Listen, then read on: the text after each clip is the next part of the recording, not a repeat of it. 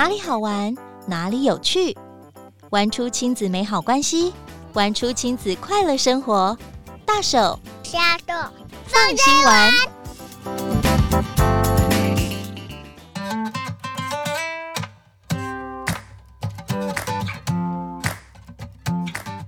大家好，大家好，欢迎收听亲子天下大手小手放心玩，我是主持人 Rita 林玉婷。节目当中陪您轻松掌握最夯的亲子景点、育儿好物好去处，让我们一起玩出大能力哦大家最近都好吗？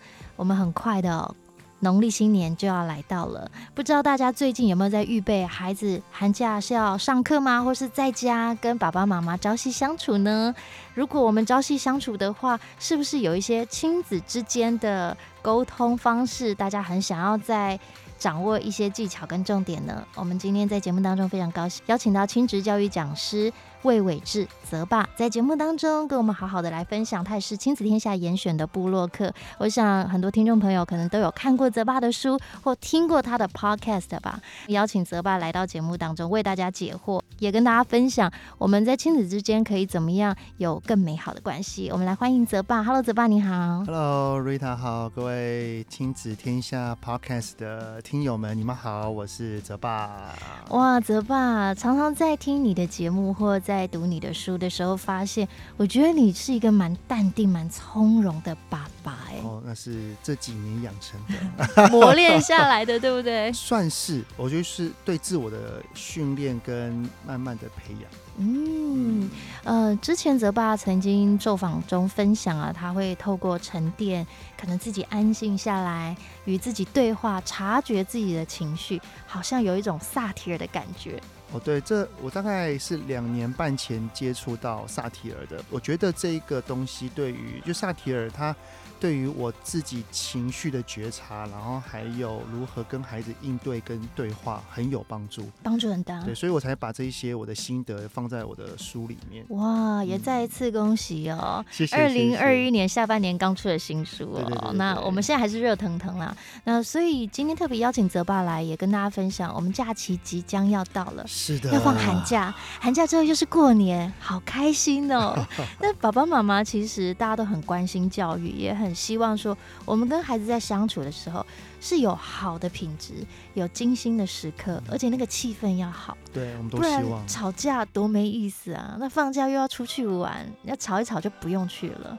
像这样，我们常常在相处的时候，泽爸，你有没有常常听到有一些粉丝啊，有些朋友啊，会询问你或回馈给你哪一些亲子状况剧特别容易发生？对啊，因为孩子们从学校回来了，然后开始放寒假，然后这种长假，其实最常发生的一个状况就叫做他们的生活习惯就会开始转换另外一种模式。真的？对啊，哎。有些孩子啊，就是在学校老师说什么什么规则啊、什么规矩啊，吃饭要快啊，都没有问题哦。嗯、但是一到家里面，就是等一下，切换模式，对，他会立刻切入一个放松状态，哇 这很这非常非常自在啊。所以爸妈爸爸妈妈如果又是跟孩子朝夕相处。就常常会被孩子的这一些行为哈，例如说，你可以赶快去怎样，赶快吃饭，赶快洗澡，赶快收玩具，然后熟悉的话，等一下还没有，在我还有什么东西还没弄，然后一直拖，一直拖，这真的是我听过最多亲子之间的相处。那在长期的，例如说寒暑假这种长期在一起的状况当中，最容易火大的一个事件。泽爸，我点头如捣蒜，我非常有共鸣。其实我每一天孩子下课之后，就会常常出现，你可以快点叭叭叭叭，你可以快点怎么样吗？有时候我都觉得，哎、欸，我这当妈的好唠叨哦，嗯、我就不想这样子。可是有时候我等了十分钟、二十分钟、半个小时、一个小时，他还坐在那边看书，他看他喜欢的书。但是他的可能作业还没写，还没洗澡，他已经明显开始累了，他想休息了，啊、他就很需要人家从后面 push 他一下。其实瑞塔，你应该应该也预见到他累了之后会怎么去应对他的功课，跟应对是他可能也会有一些情绪的产生哈。所以想要帮助他，可以在他体能很好的时候先完成 on schedule。你看妈妈、嗯、就会觉得要 on schedule，先把这些你该做的所谓的事务啊。嗯该交的功课，你先把它完成，你再去做你想做。但是其实好像孩子都喜欢先做他喜欢的事，当然当然，大人也是啦，都是啊，对对，大家都是。可是我们又会很焦虑啊，他不能这样子，这样子他就后面就有情绪啊，作业做不完啊。这这其实要看孩子的年纪啦，嗯，越小的孩子他越无法想到，那我们可能有一些做法就要坚持，就是画画底线、画限制，然后告诉他，如果什么时候没有到的话，可能会怎么样。但是当孩子年龄越来越大的时候，他其实也知道，像我像我女儿啊，她其实就是很明显，常常有的时候像有些数学或者是一些写字的，她不是很喜欢，她她就会很明确，就是一回到家就会先看书，先做手作，然后开始摸摸摸摸摸，到最后一刻必须面对再面对，而且她面对哦，她书本打开哦，她还是先做先玩别的东西，有的时候她会这样，所以其实。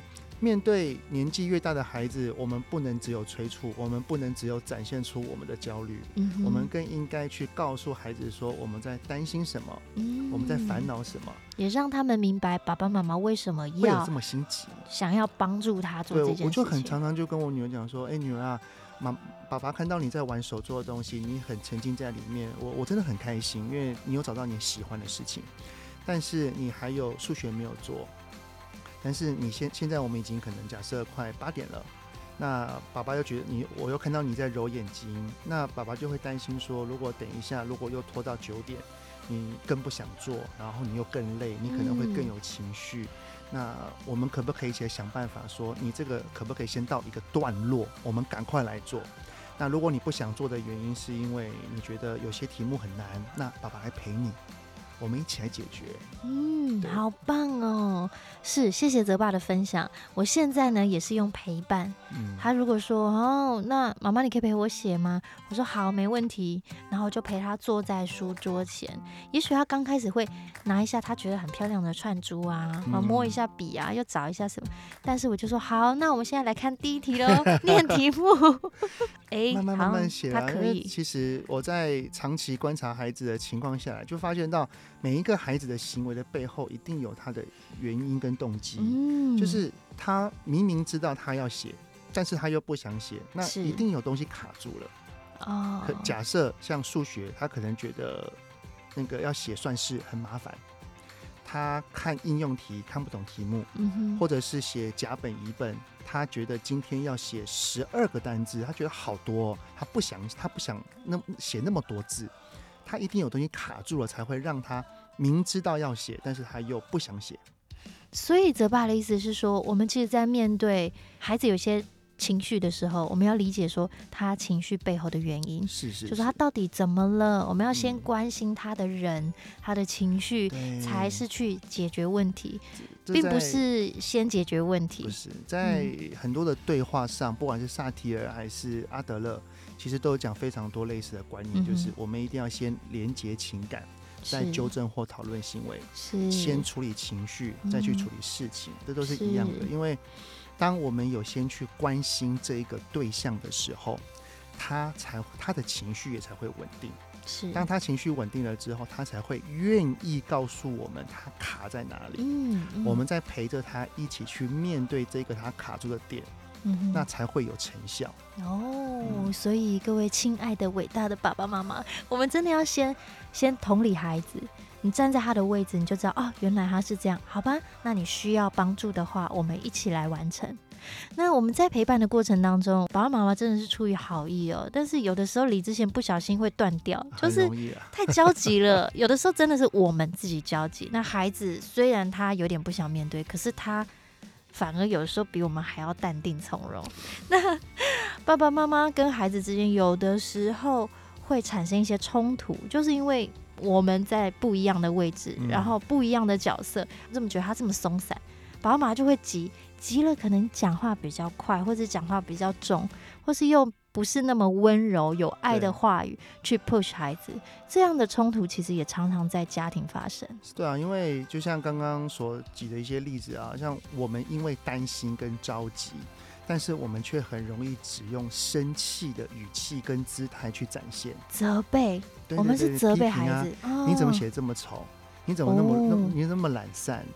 都都是在骂，但是。孩子只有感受到我们的怒气，并没有感受到我们的关心。嗯、是对，因为其实我们会担心跟着急，都是因为关心他。嗯，他没有感受到。嗯、不过这也很正常啦，因为我们就是平凡人嘛。我们当内心有了情绪，的确就很容易用最原始的本能来去做表达。嗯哼，所以这是我个人这几年下来的一个心路历程啦，就是当我觉得我们大人要有一个一个练习，就是。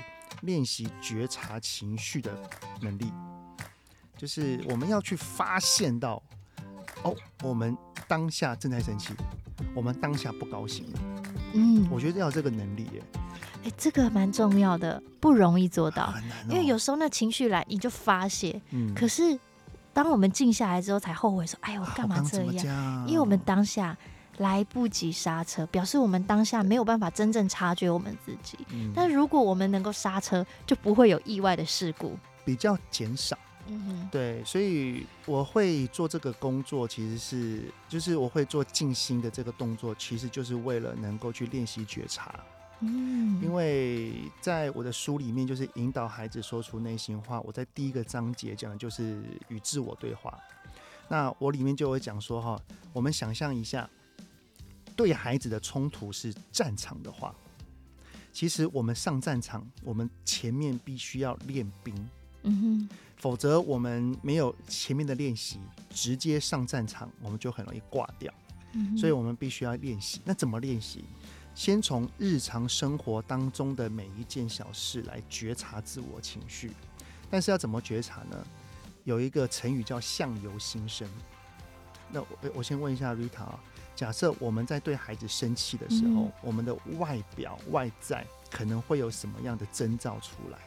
嗯，怒发冲冠，眼睛瞪大大的，可能会皱眉头，皱眉，然后嘴巴呢没有笑容，嗯，脸是僵的，然后其实身体的那个肢体啊，可能也就是很僵硬、紧绷。对，还有一个特征，就是几乎每个人都中，叫做会开始喊孩子的全名。平常都是哎，宝贝啊，对，毛毛毛，你不好。哦，我这都很正常啦，这都是正常的。只是我们当有这一些征兆出现的时候，我们有没有发现到说，我的眼睛在瞪大了，我的声量提高了，我开始在喊孩子全名了。如果有这些征兆出现的时候，我们就要先自己要觉察哦，我刚刚正在生气。嗯哼，然后就要做这个暂停。我觉得暂停是很难的，那个难是很多人说，我现在就是生气，你叫我暂停就叫我不要生气吗？不是哦，但不是这样子哦，不是哦，我们可以生气，嗯，但是我们不要对孩子乱发泄情绪哦，不要把他们当成你情绪的出口。对对对对对，嗯、我我我常常对很多的青少年的父母，因为青少年跟爸爸妈妈的冲突可能会比较剧烈多一点，所以我常常会跟他们讲说，如果你们的孩子有让你们不高兴、生气了，你可以表达你的生气，而不是说我不要生气。不是，我们就是在生气，我们为什么要去逃避这件事情呢？嗯。但是我们在说的言语要去顾虑孩子的感受为出发点去做表达。哇，好深奥哦！泽爸，我们用一个情况剧来模拟，啊、比如说我有一个三岁的孩子。对。他生气了，哭哭，然后他就踢踢踢踢，然后手打打打打，然后就踢空气，然后我在他前面，他就想要踢我，想要表达我不开心，妈妈我不开心，但他说不清楚，或者是他现在就是不想说。然后我本来好声好气，后来我被踢的觉得很痛，我就说，请你好好说，不要踢我。我说你踢我会痛，我不喜欢你这样对我。啊，这很好，这样这样 OK 吗？就表达把孩子当成情绪的出口，就是你干什么啊你？你踢什么啊？妈妈可以当然被你踢吗？这我没大没小，才几岁啊？你就可以这样打人，你还得了啊？你，你再给我踢试试看哦！你再踢我揍你哦！哦 类似就是，这就是一个情绪出口。但是如果我们以孩子的感受为出发点，其实刚刚瑞塔讲的很好啊。对，但是就是，哎，你可以生气，但是你不可以乱踢妈妈，妈妈会痛。嗯、是。但是如果我们正在生气，我们也可以跟他讲说。孩子啊，如果你再继续踢下去，妈妈真的会生气哦。嗯，我也有曾经这样跟他讲，就跟他表达我的生气就好了，不用去指责他、骂他，让他感到受伤，不用。嗯、我们明确的表达我们内心的感受就可以了。当我们这样表达的时候，对自我的部分是我面对，我承认我自己的情绪，嗯、我也接纳我自己，然后我也表达让他知道。我不喜欢你这样做，请你不要这样对我。划界限，划界线。嗯，那他呢？他有他生气的权利，但是只要他不要伤害到别人，你可以用你的方法生气。嗯，这也是接纳孩子的情绪啊。是，只是爸爸妈妈会很希望孩子不要再哭了，不要再踢了。有的时候很难的、欸、，even 我这样子跟他说，但是他还是继续。嗯，有时候我就让他冷静，我就离他一点点距离，在旁边陪他。可以，可以，可以。我遇过很多的家长也是会类似的，也是类似的状况。越小的孩子越不知道那个界限在哪里，但是他就是要惹惹你的注意。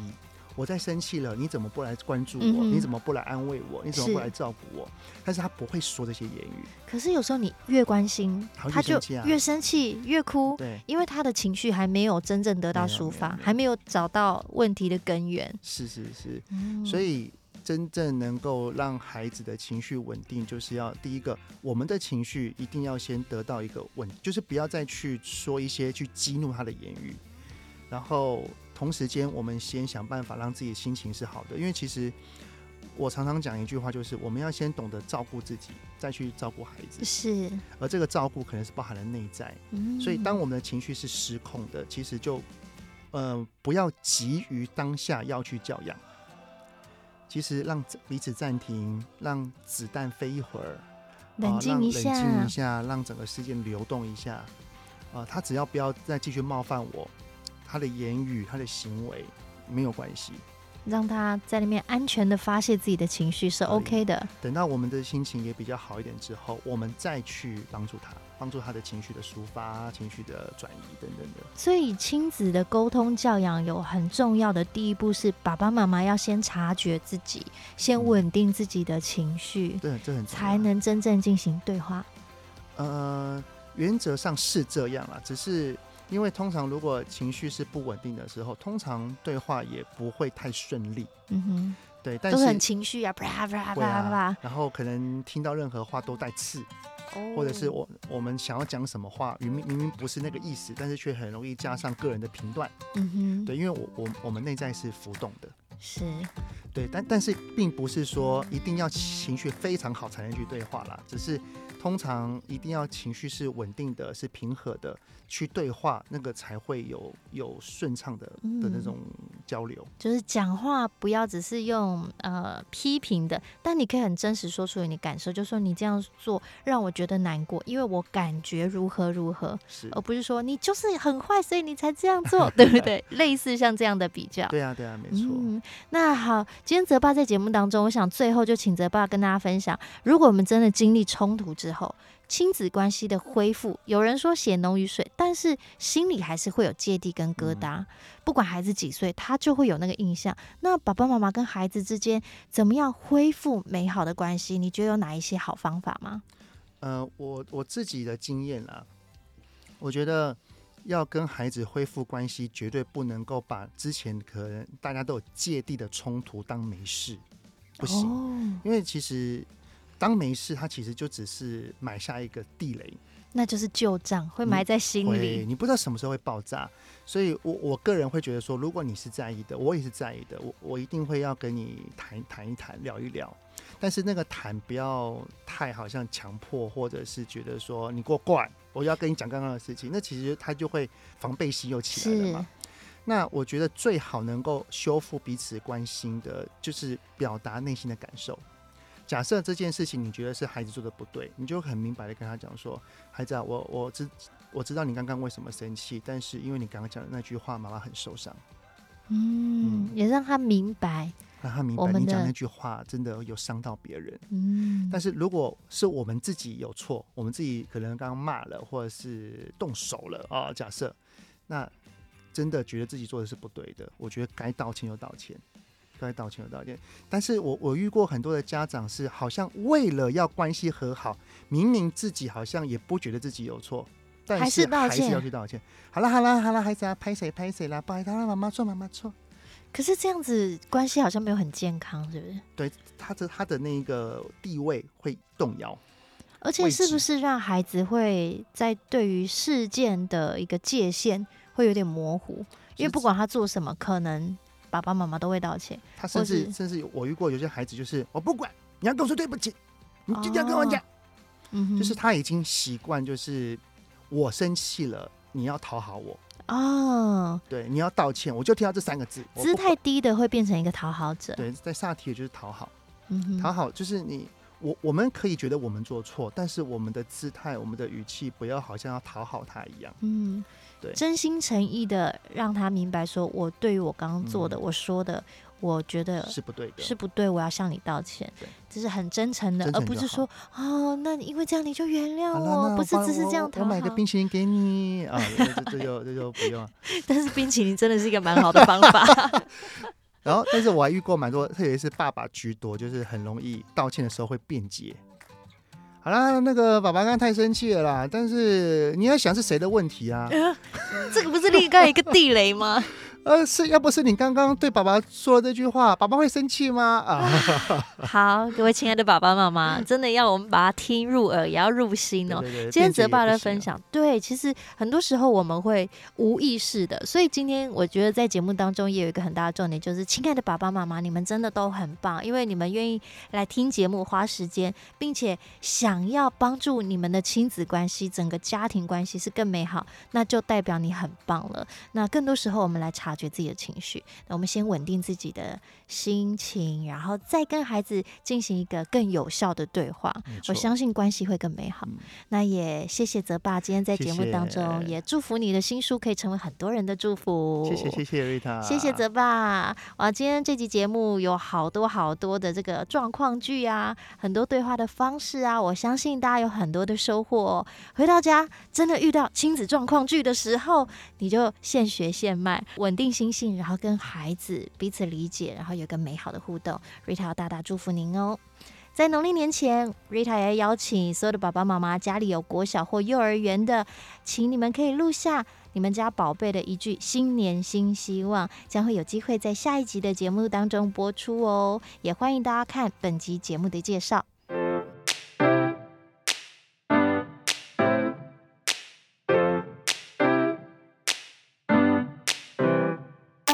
本集亲子天下编辑严选要推荐给大家的就是亲子天下官网上有泽爸担任严选作家的专栏文章，节目下方都会有介绍与连结，提供给想要了解更多的听众朋友参考哦。谢谢大家今天收听大手小手放心玩，我是 Rita 玉婷，亲子天下 Podcast，周二谈教育，周四聊生活，周五开启好关系，欢迎关心孩子教育这样的您订阅收听哦。Apple Podcast 五星赞一下，也欢迎在许愿池给我们回馈。那我们就下次见喽，拜拜。